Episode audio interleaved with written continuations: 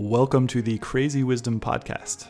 This podcast is for you if you have an insane drive to find the truth of things. It's not the good answers that we seek, but the good questions. I interview a range of different guests from many different fields, all with the intention to uncover the simple truths that are hidden in plain sight. Most people don't want to go there. I go there. My guests go there, and you benefit. Please let me know if you enjoy these episodes, and as always, subscribe on iTunes, Spotify, or wherever you listen to the podcast. Welcome to the Crazy Wisdom Podcast. My guest today is Jonah Messinger. He is a PhD student of physics at Cambridge, uh, and he also writes for the Breakthrough Institute. Uh, and we are going to have a conversation about fusion, uh, and uh, it's something I haven't talked about in a long time. I'm very interested to hear what are the latest developments. Um, so, what are the? Uh, well, welcome to the show. How are you doing? Thanks, Stewart. I'm doing well. Uh, thanks for having me on. Sure. Uh, and so, what are the latest developments in terms of fusion? Uh, yeah, I mean, so the, the fusion sector broadly um, is doing quite well. Uh, raised like just over collectively. There's a huge private uh, startup space now, and, and they've raised and collectively over five billion dollars now.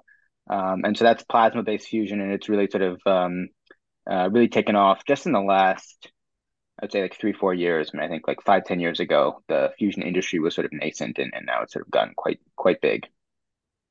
And so, where is it? Like how you know, like when I remember the the, the there's this great movie uh, with uh, Morgan Freeman uh, that talks about cold fusion. There was another one, uh, The Saint, uh, which talks about the Russians who who developed cold fusion and then they steal it and they give it to everybody for free uh, because of this just kind of you know this idea that it's going to you know you can take hydrogen. I believe that's what it was and you can take hydrogen and you can make limitless electricity from it.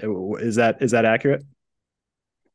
I, it's funny. I actually haven't uh, watched any of these movies though i've heard of them. Um, yes i mean I, I think it's worth uh, distinguishing uh, from the get-go um, so you know most most news that people will hear about fusion um, uh, in the media will will be sort of based on what I'll call like sort of conventional or plasma based fusion, and then sort of what I work on is um, um, sort of off the side um, in a very different sort of physical environment. Um, it's called low energy nuclear reactions, or sort of more colloquially known uh, as as you said earlier uh, as cold fusion. Um, uh, the the cold fusion space is sort of uh, bit, you know, somewhat heretical, um, has been sort of uh, castigated in some sense uh, by sort of the the mainstream physics community uh, for like the last thirty years or so. Um, and sort of right now, what, what what's particularly exciting for me is um, uh, the field sort of has a has a bit of a resurgence. Um, so for the first time in 30 years, uh, the U.S. Department of Energy's uh, Advanced Research Project Agency for Energy, or ARPA-E, um, which is basically modeled after, I think more people will be familiar with DARPA, which is sort of the Defense Department's innovation arm. And so ARPA-E is sort of like the DARPA for, for the Department of Energy in the US. Um, so ARPA-E has uh, um, recently announced in the last few months uh, eight awardees for a research grant program. It's the first time in 30 years that they're funding cold fusion research. Um, and I'm um, on, a, on one of those research teams uh, based out of MIT um, and so, you know, it, this is still sort of very much uh, an under the radar field. Um, probably most people in the physics community uh, aren't aware of that development um, and are sort of either not very um, either either totally unfamiliar with the field if they're if they're on the younger side and if they're on the older side um, uh, don't have a great impression of the field. Um, but but I, I, think that there's sort of exciting developments in cold fusion or or low energy nuclear reactions, which we L, we call LENR or LENR for short. Um, so so it's an exciting time. Yeah, it's an exciting time to be in the field. Uh, and okay, so uh, very interesting. There's plasma based fusion, and then there's uh, uh cold fusion, LNER, uh, and it's super interesting. Why was why is it heretical? Yeah, so it's it's LENR, low energy nuclear reactions. Um, it, it's a good question. Um, it, there's like a long answer. Different people have different have different thoughts.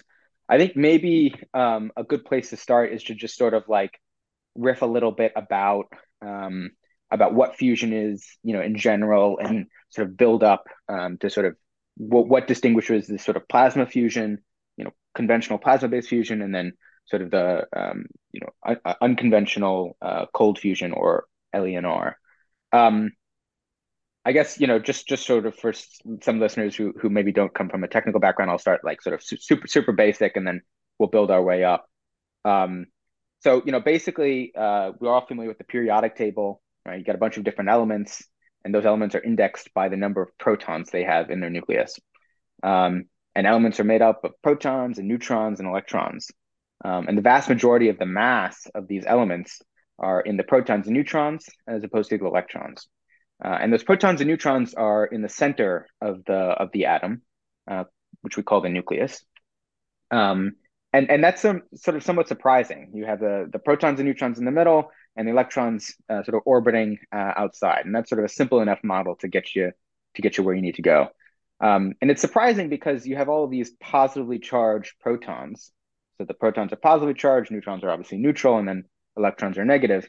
And you know we're all familiar familiar with magnets. You know we would play around with magnets, right? And, and when you try to stick the positive ends together, they obviously repel. Like charges uh, repel each other. They don't they don't want to they don't want to come together. And so in a similar way, it's sort of surprising that you know why are these protons all hanging out together in the, in the middle of the nucleus or in the middle of the atom? And the reason why is because there's another force at play, which is the strong nuclear force. And that's a it's a residual force. It can get quite complicated, but all we need to know is, is that it's another force that at short distances um, is much, much stronger than that hmm. positive, mm-hmm. positive charge repulsion, which we call Coulomb repulsion. And so that what that's what holds or binds the nucleus together.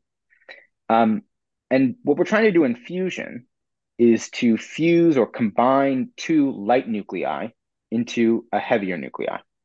And an interesting thing, that happens is when you take two light nuclei, like for example, hydrogen, uh, isotopes of hydrogen, um, and all an isotope is is is is um, you know elements can have different numbers of neutrons in them.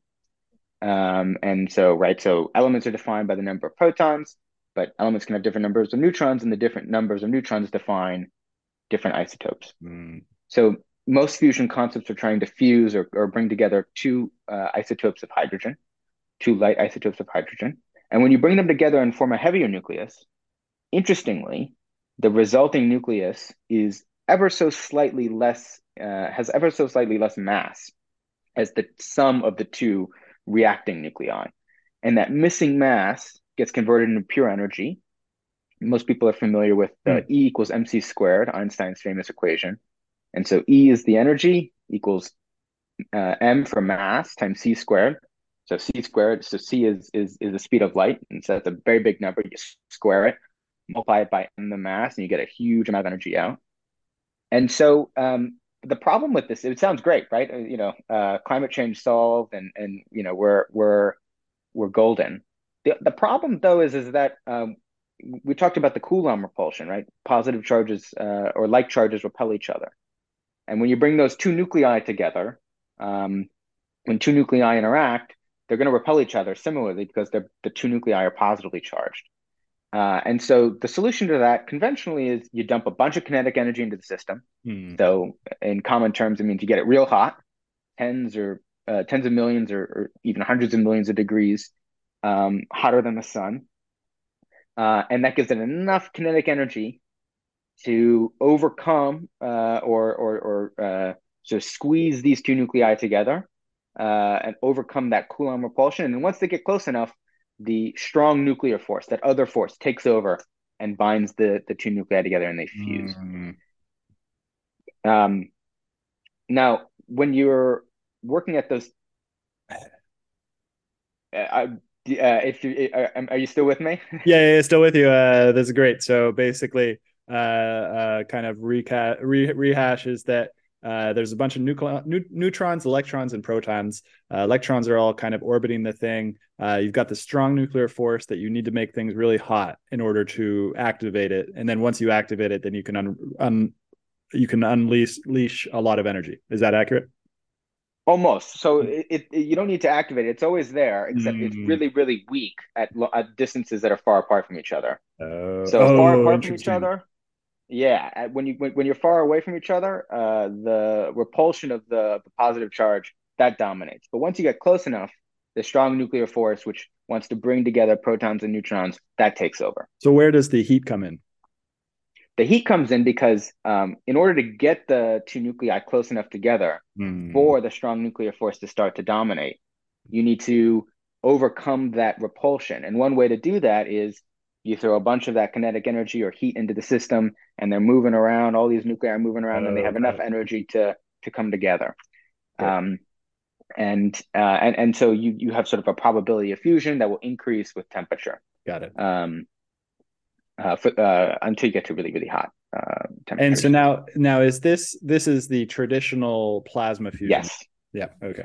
Mhm. exactly right. And so what what what we mean when we see plasma is at those temperatures, um, there's so much energy in the system that the electrons actually get ripped apart from the nucleus. Mhm. And so it's like a gas, except it's like a charged gas because you got these negatively charged electrons and a positively charged nuclei.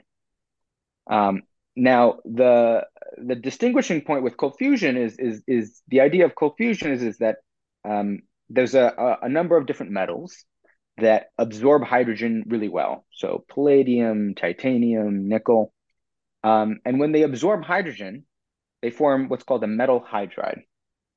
Um, one point to sort of uh, one side note here is that uh, it's worth talking about the different isotopes of hydrogen real quick.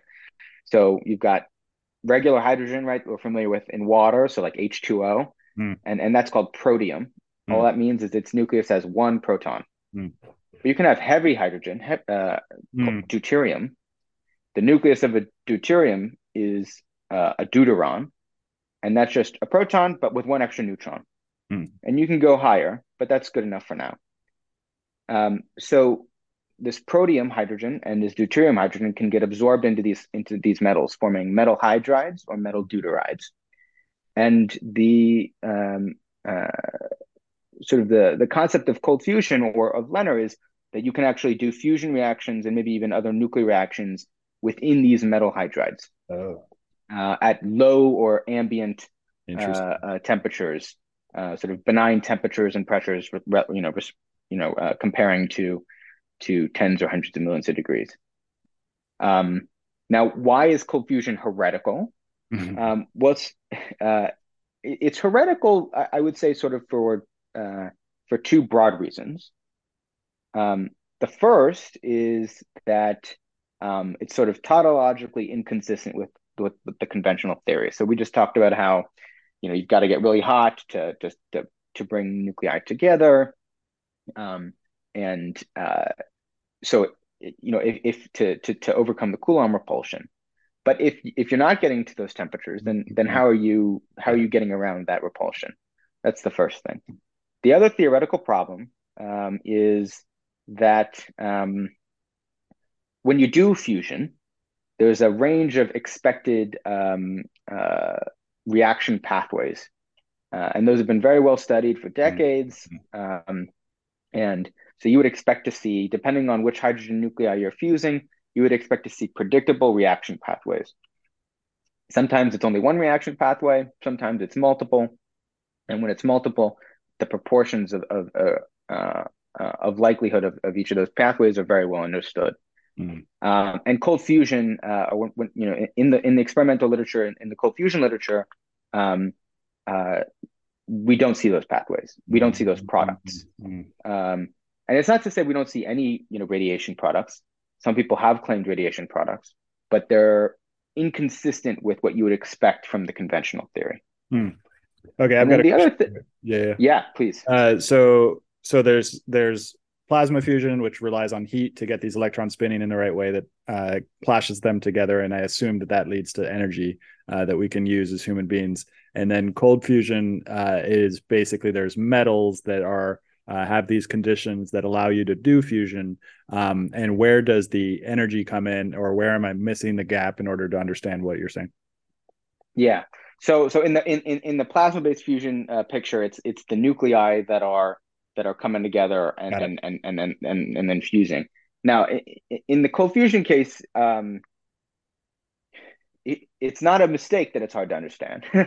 um, and and this is why it's heretical. yeah. Um, so uh, um, there are multiple different perspectives on how on how this is possible. Um, but I guess before we get too too deep into Sure. explanations, it's worth sort of you know, having a brief sort of discussion of sort of why anyone is talking about this at all. Hmm. Um, and and the the reason is is that there's been a range or sort of um, uh, a body of anomalous experimental results, and this Mhm. is the other problem in cold fusion, which is that they are anomalous. Um, so they're not Are always are they readily repeatable? reproducible. Okay, yeah, yeah. Yeah, so so re reproducibility is certainly a problem. Um, and um, um, but there was a range of a, a set of anomalous experiments um, by dozens of different research groups over over decades that purport to show a range of also a range of different experimental observables um, that um, uh, that if true uh, sort of require an explanation beyond conventional theory Hmm. and those and so there's a number of problems to sort of unpack here right one we've got well it's not reproducible a lot of these experiments uh, or, or at least sort of reproducibility has been a challenge historically um, which is not to say that experiments are never reproducible Mhm, mhm. um, um, and that the experimental literature, you know, normally when when, when you have sort of an, a new phenomena, say in nuclear energy or something like that, it the experiments are very repeatable. Not only are they reproducible, but the the outcomes or the the uh, outputs that you would see that you would detect, they're uh, they're the same. The, you know, depending on what you're reacting, you get the same outputs. it makes Mhm. sense, right? Mhm. The solid state environment, though, is much, much more complicated and, and sort of messy um, than than the plasma environment. Interesting. Um, and the physics can get quite complicated here, but um, um, in fact, actually, but before before I get there, I, I think it's sort of worth saying the the sort of the canonical or uh, historical claim of cold fusion, and I think sort of if you were to poll sort of most physicists, they would either be unfamiliar with the field or they would understand that the sole sort of um, claim of the cold fusion community is what's called excess heat. So the uh, sort of historical uh, experiment was was done in the late 80s, early 90s, where there was these electrochemists, uh, Martin Fleischmann and Stanley Pons, and they um, ran an electrolysis experiment, which is basically you have two metals, uh, an anode and a cathode. So one is negatively biased and the other is positively biased. Um, and you have an electrolyte, or in this case, sort of water, but Mm. heavy water. Mm. So instead of H2O, it's D2O for the deuterium. And when you run a current through it, um, uh, and this is actually like a, an experiment some people do in high school, Hmm. you um, you uh, disassociate the deuterium and the oxygen, so you see bubbles um, of uh, hydrogen gas or deuterium gas and, and of oxygen. Um, and what can happen in these experiments is that the deuterium can be driven into uh, into one of the metal uh, electrodes, forming a metal deuteride. Mhm. So palladium deuteride. This is all sort of very, um, so far, very uncontroversial. Um, interestingly, you can sort of measure how much electrical power or electrical energy you're putting into the system because you know what you're driving the current. So you know how much electrical energy is going in uh, over time and at any given time, i.e., the, the rate or the power. Um, and then using something called calorimetry, which I won't get into too much, but it's basically a way of measuring the heat coming out of a, s- of a sample. You can measure the thermal power or thermal energy coming out of the uh, coming out of the out of the system. Hmm. And and what they did was is they um, ran several of these experiments, and they saw that the thermal power um, uh, spiked for multiple days at various times, way above the electrical input power. Mm-hmm.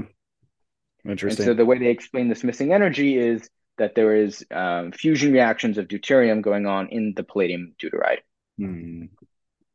Um, and it's not worth, I think, rehashing that whole saga. I write about it in um, in a piece I recently wrote for uh, for the Breakthrough Institute, which I imagine we can like put in the show notes. Yep. Um, Is that and- the fusion and- and runs think- hot and cold?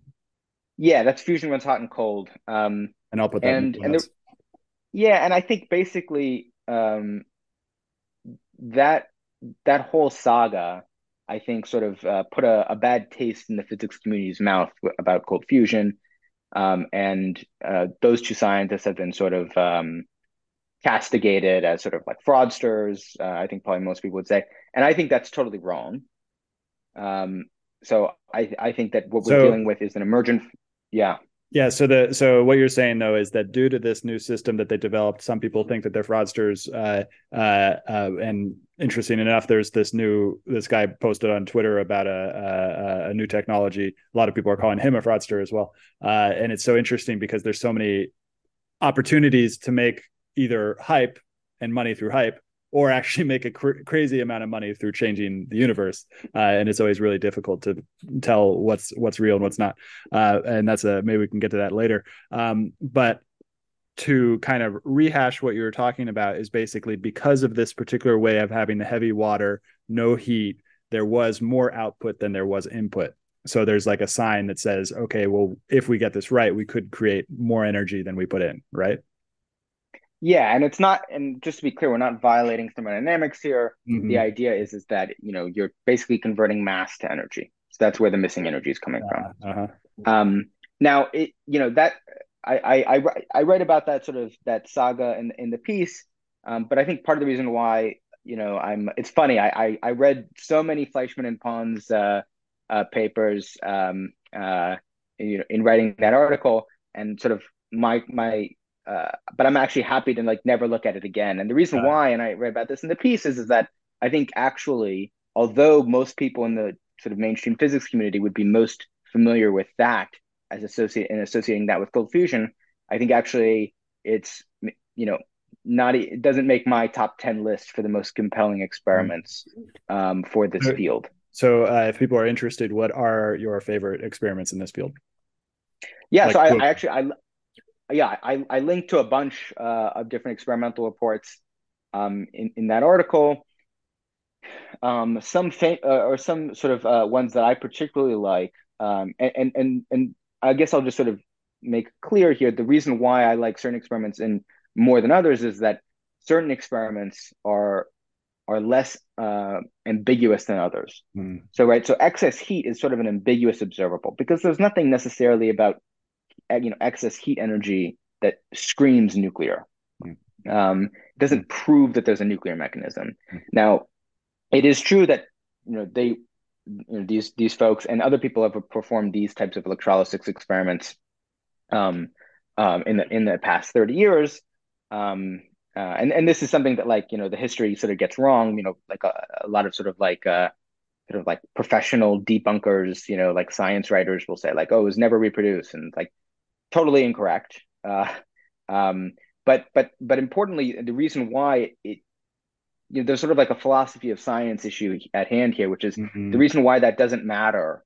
That actually there were other people that reproduced it, um, um, is because the result, the the observable is fundamentally ambiguous. This excess heat is is fundamentally ambiguous. It's it's not. It doesn't scream, "Hey, this has to be a nuclear reaction." There's no other prosaic explanation for um, uh, for the process because in excess heat there's a whole bunch of different you know um, ways somebody could say hey maybe this isn't right. Maybe you're missing this variable or maybe you haven't sort of calibrated your system properly et cetera et cetera et cetera. And so what i'm more interested in is experiments that either through material science characterization mm. or through nuclear diagnostics show pretty unambiguous signs uh, or indications of nuclear reactions. So um, there's a professor um, at the University of Illinois, George Miley, um, who ran. He's sort of retired um, na- nowadays. Actually visited his lab. He still has a lab that is operating. Um, uh, and University of Illinois actually happens to be my alma mater, but I didn't know about about his lab uh, while I was there. Um, but but he he he did a, a number of, of these types of electrolysis experiments um, in the late 90s uh, and what he shows is um, a number of new elements that he detected in these metals so hmm. what that means is that hmm. you had a say a, for example palladium uh, palladium hydride uh, and you do an elemental analysis after the experiment and there's a lot of elements that weren't there um, uh, before the experiment, but that have sort of appeared after the experiment. Oh, interesting. Now, but that that itself could be explained a number of different ways. Maybe it's contamination, right? Um, there's a lot of different sort of ways you can try to explain things. But what he did that was so interesting is, is that he used a, a mass spectrometry technique um, which can very um, very active, accurately and very uh, with with a high degree of sensitivity define um, which isotopes of different elements are present. Mm. And and long story short, he can then sort of see is there any pattern in in these isotopes that have sort of appeared in in our system. Mm. And what he shows is, is that there's sort of peaks in, in which isotopes are more uh, common than others. Um, and and and what's really interesting is is that when you look at this, when you look at the figure, there's a particular figure that I imagine I'm imagining here, and I, I linked to the paper in in one of my in one of my hyperlinks uh, in my piece. Is you see that uh, two of these peaks, uh, the atomic masses add up to you know roughly speaking different isotopes of the metal at hand here, which I believe was palladium. And for me, when I look at that figure, it sort of screams fission. Hmm. Um, because you know when you when you do a fission reaction, you're breaking apart a nucleus into fragments, mm. um, but you have to conserve mass, and so the, the, the the masses of the fragments should add up to the isotopes of the of the of the fissioning uh, or fizzing uh, uh, isotope. So um, uh, that that's an example of something that you know um, when I when I first sort of got into this field, and, and it, I should mention I'm actually quite new to the field. Mm. I only first sort of came across the field in, in I think it was February of 2022, mm. and it was because I happened to come across a Nature article um, that was co-authored by someone I knew because he was on the board of the Breakthrough Institute. Uh. Um, and and sort of my initial reaction was, you know, what is Ross doing uh, studying cold fusion? um, uh, because you know I had sort of uh, the only thing I knew about it was that it was it was quite heretical, um, and and so then I sort of started to go down, you know, sort of starting to sort of read into the in, into the literature. Spent about six to eight months. Went to a conference, and there was a number of these. You know, there was sort of no light bulb moment. Mm. But for me, there was basically a number of these different uh, experimental reports, and it was all really driven by experiment. Uh, there's a number of different experimental reports that had these types of characteristics where they were clearly done by qualified and um, sort of high quality scientists. Mm. Um, the experimental techniques were done well. Um, and and the results that they were showing, the observables, the measured values were in was showing results that were not easily dismissed as sort of a again sort of a prosaic uh, an error or some sort of um, sort of uh, you know mishap in the experiment. They were very clear uh, and very unambiguous, uh, unambiguously sort of nuclear reaction uh, observables. Um, and and so that's you know there was basically maybe half a dozen experiments that really stood out to me. Uh, I think I basically linked all of them um, in the article. Hmm. Um, you know, some people report um, uh, in their electrolysis experiments um, neutrons emanating from the from the electrolysis cells um, as much as two orders of magnitude above background, hmm. Um, and that you know to any sort of physical scientists should scream nuclear reactions. but there's also a number of other different types of experiments um, that have nothing to do with electrolysis at all. Um, so actually, there's a a graduate student, Erik Ziehm, who actually recently finished his PhD. So he's a postdoc now. He works for uh, George Miley, and he has a totally different type of experimental setup that um, produces alpha particles, which are helium nuclei, um, at uh, about 140 kilo electron volts emanating from a palladium deuteride.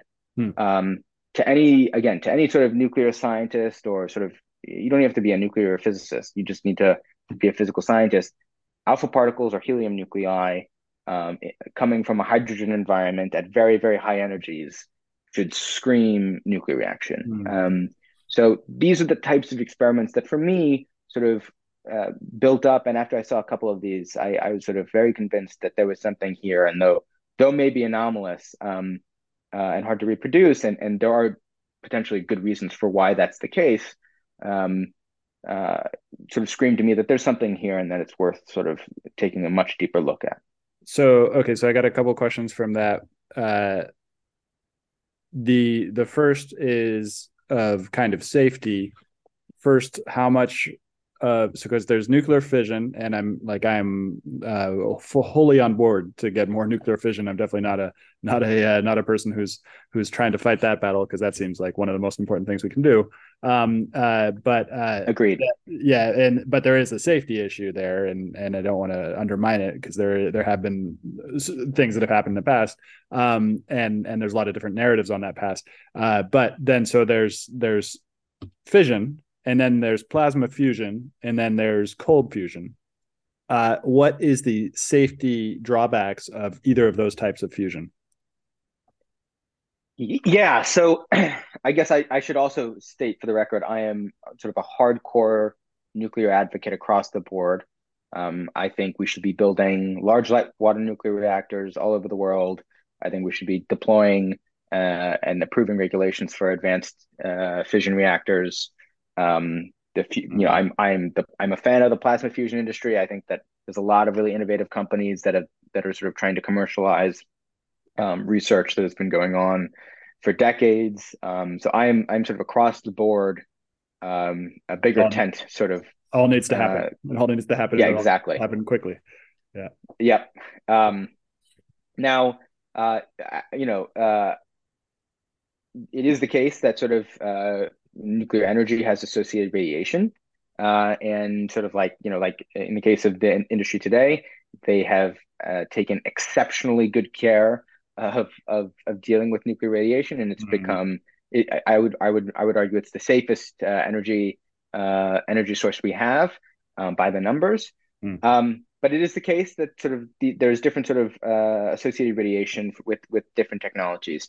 Um, the interesting thing with LENR or low energy nuclear reactions um, is, I mean, fundamentally, if I had to describe what what it is, is um, it is nuclear energy outputs with chemical energy inputs. Mm. And um, and and the interesting thing, you know, one of the exciting things for me about LENR, and, and part of this comes from sort of the theoretical framework that I and my colleagues are sort of partial to um, in, in in trying to understand again how how you know I, I sort of started uh, the podcast by explaining basically how none of this should be possible, mm-hmm. uh, which is which is I would say sort of like the consensus view of the mainstream physics community. Um, but because there there there are explanations that I think are quite rigorous and quite compelling for sort of that start to explain how some of these some of these phenomena are, are possible. Um, and some of those explanations, some of those theoretical considerations, um, potentially paint or sort of pave a pathway whereby um, the nuclear mechanisms that drive LENR are faster. So the pathways that are, are relevant for, for LENR are faster hmm. than the pathways for conventional fusion. Hmm. Um, and so in conventional, and that's that that starts to explain why we wouldn't see the products that you would expect from conventional fusion, because there's other reaction pathways that can take the nuclear energy um, out of the system um, uh, potentially quicker mm. than the conventional pathways would occur. Mm. Um, and what that starts to maybe allow you to do is to sort of engineer um, or influence the nuclear reaction pathways by tuning material science properties of the of the metal hydrides. Um, mm. To boil it down even further, it means that maybe you could actually, eh, you know, sort of tune or engineer what kind of radiation you have. And maybe you choose a radiation that will only manifest as heat. And so essentially, you know, I think a lot of people get scared by the the, the name radiation, but uh, you know, uh, visible light, you could call that radiation. Um, uh, in, in the case here, I mean, so one of the reactions, there's a very funny quote that I have in the piece where after the initial sort of claims of cold fusion occurred, there was a, a physicist at Caltech who, who said, you know, it's bullshit if it was true, they'd be dead because mm. the hmm. amount of heat that they were claiming would require a certain neutron flux that would have killed them. um, but, right. So happened. yeah, and so one of the characteristics of cold fusion is is that it is very low radiation, and uh. and and um, you know it's it's puzzling as to why.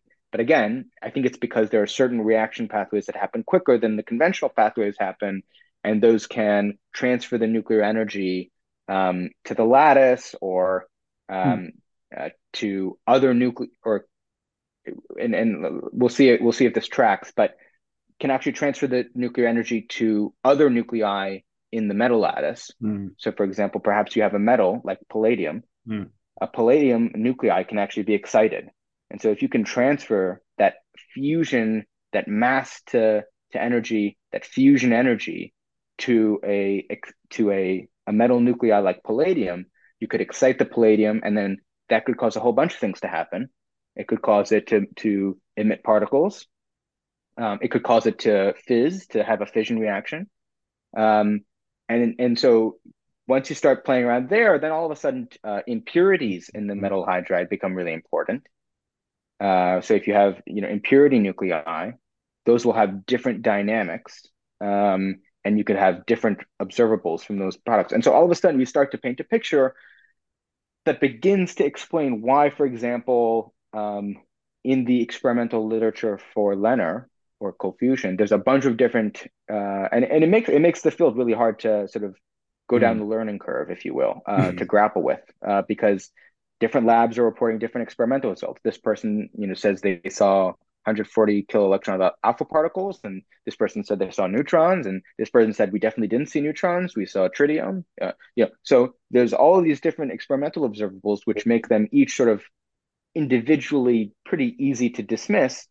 But once you start to think about it as a system, and in particular as a quantum system, um, uh, all of a sudden the reaction pathways um, start to look very different um, and and you can potentially tune again to to to sort of go back to the orig- original question. You can potentially tune the radiation or tune the reaction pathways using material science properties or stimulation properties. Uh, you know how you excite your system, um, which is just totally different from conventional nuclear energy or nuclear physics, and starts to look a lot more like semiconductors or optoelectronic devices, which is actually what my background's in. Uh, um, and and that all of a sudden starts to get super interesting and, and, and really changes the game um, you know if we can sort of demonstrably prove this and there's demonstrably proving it and then there's commercializing it which is another question i have uh, uh, um, and the it, uh, it's really interesting because now you just brought into something that it takes a whole nother leap into another field which i just you talked about philosophy of science earlier and i've been thinking about Aristotle and how Aristotle was this like polymath who just created all of the different sciences, uh, and then you know all of his works were written over by um, by monks inside of monasteries who thought he was just like this pagan kook, uh, and uh, and then they had they wrote over with like their daily habits in the monastery and stuff, and then somebody rediscovered it written underneath this, stuff, and so he like created all these different fields. And then now we're at the point where all these fields are essentially just rapidly rapidly accelerating. So one person can't really understand what's in a subspecialty of a giant field. Um, and then you just bring quantum theory into it or quantum stuff into it. And so where does that play in? Um, what are the principles of the quantum theory that, that are important to understand about what you said? I, I got the part that there's material science of the palladium and you can essentially like things can move around based on how you tune the the the the, the palladium itself and spread energy or create reactions or create or uh, change the radiation. Um, but then how does quantum like is it the superimposition stuff or is it the uh, what what what are we talking about in that in that in that area? Yeah. Yeah. Okay. So um we'll, we'll sort of uh let me give this let me give this a go. So I painted a whole picture of of fusion in a very sort of conventional way, mm. um, where basically you have like right like a plasma, and you have interactions between uh, between uh, different nuclei, and there's some probability that they fuse, and that's dependent on the temperature. Um, but one key sort of assumption that you make in that environment, which is the correct assumption for the plasma environment, but not a correct assumption for the solid state environment, mm. is is that interactions of nuclei uh, of reactant nuclei in the plasma are independent from other interactions. Hmm. So an interaction happening in one part of the plasma is completely independent from an interaction in another part of the plasma. But that's not that's not necessary. That's a bad assumption to make mm-hmm. uh, in the solid state environment. And interestingly, when you when you go back and sort of and this was another sort of thing that um, was sort of like uh, you know I, I, mentioned that there were these different experimental reports that I read that were sort of jaw to the floor moments. Uh, you know, how is that remotely possible? But I also had other moments where it was like I would go back and read the uh, theoretical literature. Uh, there, there's a, a series of papers that sort of are pointed to or held up as sort of explaining why this is theoretically impossible. And you go back and you read some of these papers, and and and you know there'll be a quote, you know, like, um, you know, you go back and look at some of the assumptions, and and it's like we assume that there is no uh, the way they'll phrase it is like no coherence among um, different fusion reactions going on in, in the system, which is which is a bad assumption. Um, and so um, interesting. So the, yep. so in, in, a metal in a metal in a metal hydride or a metal deuteride, um, sort of interacting interactions between hydrogen nuclei in that system um, could be actually coupled to one another. So there mm-hmm. could be some sort of mm-hmm. coupling mechanism. Um, and I guess sort of one way to think about it is you have to sort of change your frame of reference here, um, which is to think about it instead of as sort of like a um, trying to sort of squeeze the two uh, uh, uh, hydrogen nuclei close to each other. Because um, if because if you think about it in that in that type of a way, if you think about it, if, if that's how you approach the problem, then it's true. The, ch- the you should the chances that you get cold fusion, uh, observable cold fusion in a metal hydride is zero. Mm. I mean, it's mm. like ten to the minus like sixty or something, but it's zero. Um, but uh, um, but but but if instead, if you think about, um, say for example, let's say let's say we're talking about uh, deuterium fusion, so we'll call that DD fusion. So a deuteron and a deuteron. Um, just to remind the listeners, that's a proton and neutron and a proton and neutron. And so, um, if you fuse those two, you get helium four. Hmm. Well, you get helium four and some energy. Um, and uh, so another way to think about a pair of deuterons is that as a pair, it's kind of like an excited state of helium 4. Now, I'll say that again. Basically, you can think about helium 4 as like a ground low energy state. Hmm. Uh, and, and, and the pair of deuterons is kind of like the high energy state, the excited state hmm. of the helium 4. Mm. And so in that in that again, this is very reminiscent of optoelectronics of semiconductors because now um, mm. uh, whole, you can throw a whole bunch of new physics tools at the problem. Um, it now starts to look more like a decay, a decay from the excited pair of deuterons to the ground low energy state of helium four, as opposed to sort of a conventional fusion picture of, of the system. Hmm. And one thing that's quite interesting, and here's sort of where quantum coherence comes into play. If you have um, one excited state, right? So one pair of deuterons, you can you can compute what the the decay rate is. Like hmm. how long would you have to wait to expect to see by chance that the pair of deuterons decay, i.e., fuse into helium four? And the answer is you'd have to wait a really, really, really, really, really, really long time. And that's why basically the chances you get fusion in that picture are zero. Um, but interestingly, if you have a bunch of these excited states, so i.e. a bunch of these pairs of deuterons in a metal hydride that are coupled through vibrations in the lattice, and I can explain that process in, in a second. Mm. Um, if they're coupled in some way, then uh, you would expect that the ensemble, that the fusion rate for the ensemble would scale linearly with n. So I'll just put some, I'll, I'll explain what I mean by that. Uh, basically, let's say that uh, these are just sort of made up numbers, but just to sort of help paint the picture. Let's say you would, you know, like the um, uh, one pair of, of deuterons would you would expect it to fuse once per second. Let's say that's its decay rate or mm-hmm. fusion rate. Mm-hmm. If you had 10 pairs, then in one second you would expect to see 10 fusion reactions because yeah. they all are you know one per second and you have 10 of them so 10 times 1 equals 10 interestingly when you have um, a ensemble of these excited states that are coupled to one another mm. you can get a sort of collective mm-hmm. effects where you start to think about it as what sort of like one collective excited state as opposed to 10 individual ones and one thing that's one thing that um, and, and, this physics goes back actually like to the 50s hmm. um, and this was sort of first developed for the electronic energy scale but it's now been actually recently applied to the nuclear energy scale hmm. Hmm. and experiments that have nothing to do with cold fusion but turns out we think are quite applicable but the principle here is, is that when you have an ensemble of these excited states that are coupled to each other, the rate of the whole system starts to go like n squared. So in the example we had earlier, even if individually you would expect them to decay or fuse once per second, right? These pair of deuterons, you'd expect one fusion per second. Instead of it being, you know, when you look at for 10 of them, if they're coupled together, instead of it being 10 per second, Mm. Uh, or sorry, uh, yeah, instead of it being 10 per second for the whole, it would be 10 squared, mm. 100 per 2nd mm-hmm. And so you get this acceleration from these collective of quantum effects. And you can imagine that if you have many, many, many hydrogen pairs that mm. are coupled in a metal hydride, all of a sudden uh, the acceleration starts to to grow um, mm. like like the um, mm-hmm. uh, quadratically.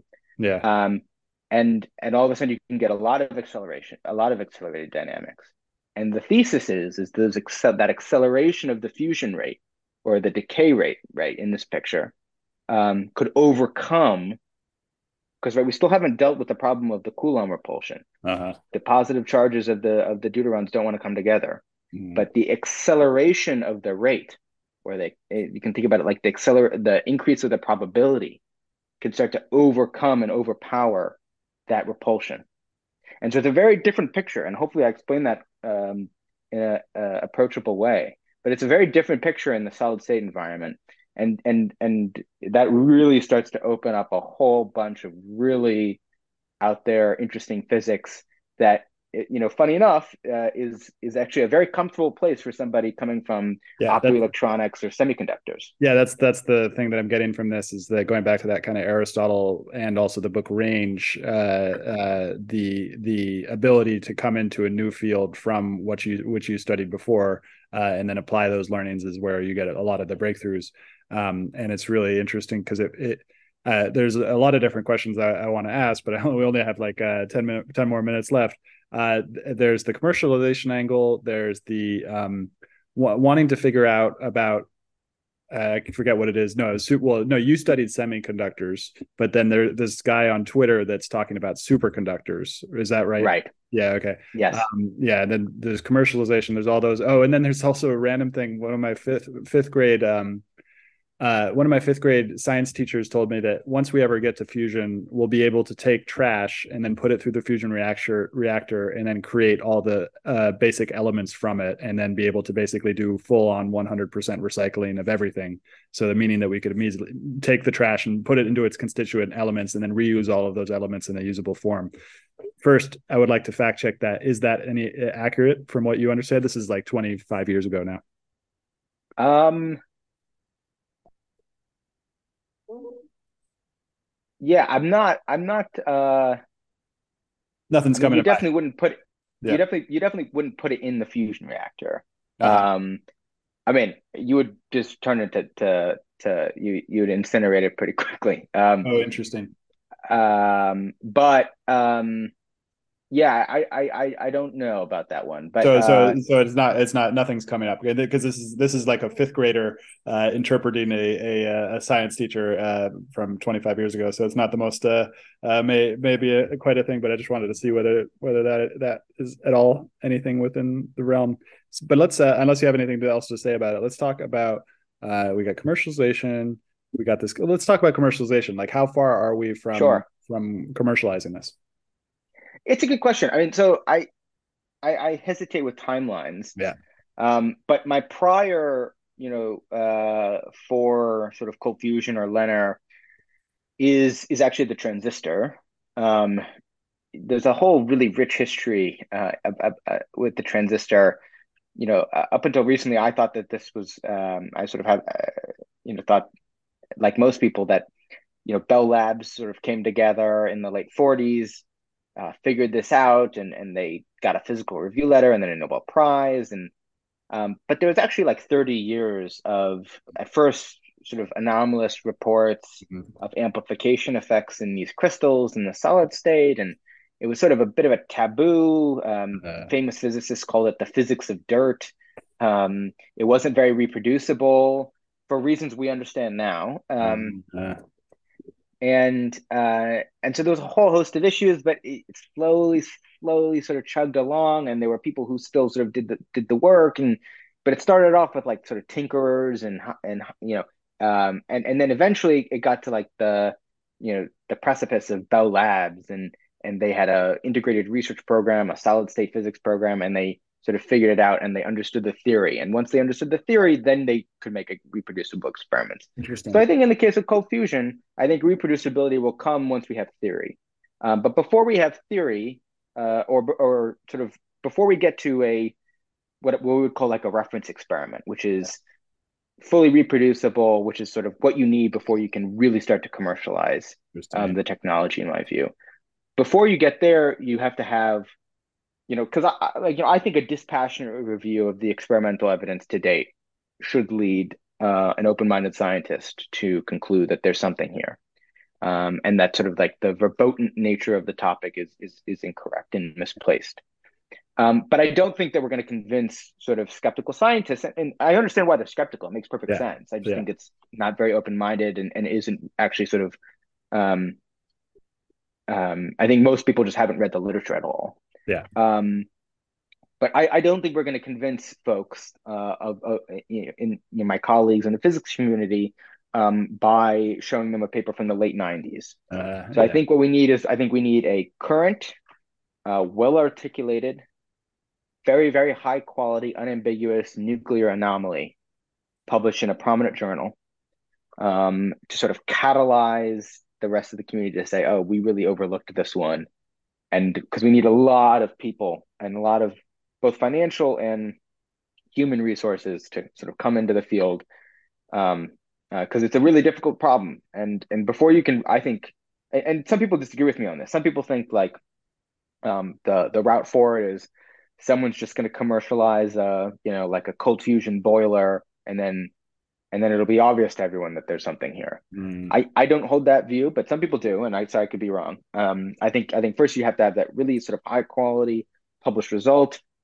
Then a bunch of people come to the field, and we work on a reference experiment, and then commercialization ensues. Um, interestingly, with the transistor, it took you know uh, it, it, it one, one, once the transistor was sort of uh, demonstrably proven, it didn't sort of all come together mm-hmm. right away. It took a while for sort of that to turn into integrated chips, and then uh, you know ultimately to today, you know where we have like sort of smartphones. So I don't know, but it could it could take some time. Um, but I'm I'm hopeful that that we're sort of uh, you know it took 30 years for for the transistor to be sort of demonstrably proven, and we're about 30 years out from the initial claims of cold fusion. So I I hope we're sort of um, sort of galvanizing and and and and and and, and making progress and, and and sort of um, change the change the uh, sort of view of, of, of, the field quite soon. It's very interesting. Uh, the thing you mentioned about the difference between theory and practice is extremely interesting. Well, not only theory and practice, but theory and practice and commercialization uh, is very interesting to hear that you need to consolidate around a theory in order to then apply that theory in a consistent way because I've been thinking a lot about theory and practice in uh, outside of the science world, uh, and just in terms of like dancing or riding a bike or doing all these different things. And like you can't learn how to ride a bike from reading a book about how to ride a bike, but you can learn how to ride a bike, and then you can read a book about it, write it, learning how to re- no, then you can read a book about learning how to ride a bike in a better way in a particular specialty that will improve your ability to ride ride that bike. For example, you know, I, I, was I just saw this guy riding on this bicycle that was completely flat. He was lying down, and you know, you could find out about that bicycle from reading a book. And so, like, uh, like the the the practice will get you to the eighty percent, where then you can understand the theory, uh, and that final twenty percent that will allow you to go back and revisit the whole thing and and kind of find new. And I wonder, do you like as the last couple of minutes, do you find that that's to be an accurate representation of theory and practice within the sciences as well? Yeah, I, I, like that. I like that analogy. I think um, I think it's it's very rare in physics that actually people make predictions that then um, gets shown to be true in experiment. And mm-hmm. and when that happens, you know, in when that happens in in a big major way, um, it's very impressive. Um, but oftentimes, what happens is there's an unexpected experimental report. Everyone scratches their head. The theorists come uh, and and figure it out. Explain that that that. Yeah, exactly. Yeah, yeah. Uh, it's so interesting. Okay, well, so uh, this has been a huge joy, and uh, there's the article. So go to thebreakthrough.org uh, and search for "Fusion Runs Hot and Cold," um, and I'll also put that in the show notes as well. Um, and uh, any anywhere else people can find out find you if they're interested, if they they thought about this and and and wanted to learn more. Yeah, yeah. I, I guess I'll, I'll, sort of mention a few things. Um, in that in that article, "Fusion Runs Hot and Cold," at the at the beginning of the article I link to a manuscript that my colleagues and I released, which is basically our uh, a version of our grant application um, that we sent to the Department of Energy uh, to get to get our research program funded um, to sort of help. Um, you know, if, especially if you were interested in some of those quantum coherence ideas, we lay that out um, a little mm-hmm. bit more mm-hmm. explicitly in that paper. So that's linked in in, in the Fusion Runs, Runs Hot and Cold article. Um, I guess a, a, book that I think I'll recommend here um, by Ed Storms, who's a longtime Los Alamos National Lab research scientist, called The Explanation of Low Energy Nuclear Reactions. I think it's the probably the best book uh, in terms of packaging together all of the different experimental evidence to date, or I guess through 2014. Um, and then I'm on Twitter. Um, I think just at Jonah Messinger. Um, I'm very active on there, and uh, if anyone had any questions or sort of um, wants to sort of dig in a little bit more, so I'm you know feel free to find me on Twitter and, and ask me. Um, I'm I'm always open to to talk about this stuff. So yeah, a lot of people are going through my mind specifically on Twitter who I want to send this article to. And also, I think you should uh, try to get on uh, JP O'Shaughnessy's podcast, uh, Infinite Loops. I think he would he would be a, a perfect person to continue this conversation with. Uh, so uh, yeah, thank you so much, Jonah. Thanks, Stewart. Really, really, really enjoyed it. Thank you for listening, and I hope you enjoyed this episode. As always, you can find me on Twitter at Stewart Alsop III. Also, don't forget to subscribe on Spotify or iTunes for every weekly episode that I publish on Monday mornings. Hope you have a great day.